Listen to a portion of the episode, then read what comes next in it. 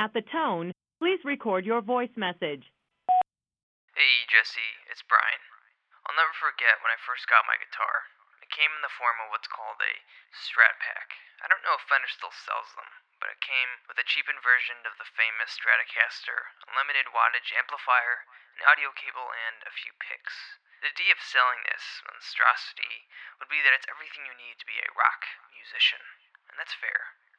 Still, having these pre approved tools doesn't really make you a rock musician at all.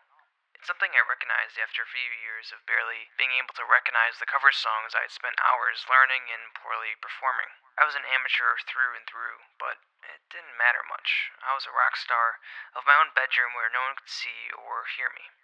So, what separates those with the equipment and will is talent, or a true knack for performing and recording music.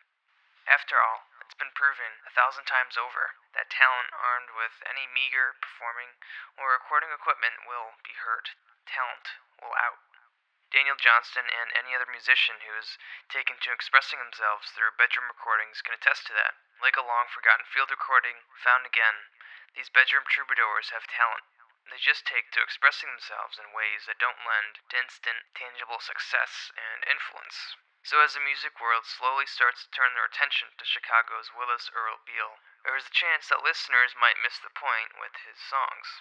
On his official debut from the XL imprint, Hot Charity, called Acousmatic Sorcery, Beal delivers some of the most startlingly honest recordings you will hear all week. To call them lo fi is kind of underplaying it. The album was cut on thrifted and garbage picked instruments, karaoke machines, and pots and pans. On the 11 tracks that make up the album, honesty and vulnerability purvey acousmatic sorcery, allowing the songs to come off as more genuine and direct. In fact, most bedroom recordings have a tendency to come off as such, since most have little ambition outside of the completed version. Just the thought of Beal recording their devilish cackles on the closing track, Angel Chorus, alone in his apartment is downright unsettling. What makes Beal unique, compared to any dude with a Bandcamp page, is how anti social media he is. Beal is seemingly opposed to allowing popularity to originate from the internet, instead, turning to posting signs around his Southside Chicago neighborhood with his phone number and a message that read, My name is Willis Earl Beal. Write to me, I will make you a drawing. Call me, and I will sing you a song. The only thing that used to hold back this type of music was time and word of mouth. But now a musician can record a performance to their YouTube page and go viral within hours.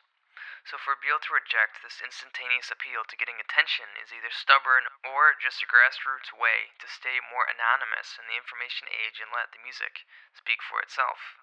Beal gets as close to performing blues in 2012 as you could possibly get. You could compare his songs to blues or folk music from post World War II America, but ultimately it's impossible to sound like it was recorded 75 or 100 years ago. Not to mention, Beal has listened to Tom Waits and Bob Dylan, two musicians who fetishize this time in American music, replacing it with their own sound that seemingly gets back to the raw gravity of those recordings that I mentioned.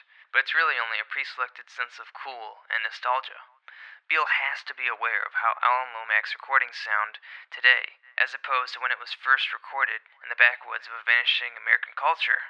The past suddenly becomes strange and unique for the imperfect idiosyncrasies that come out when you listen today. But it's a past that can only be strived to emulate, and for a second, tapped into as Beal does in parts on acousmatic sorcery. This has been a message from Hate Your. Answering my shit.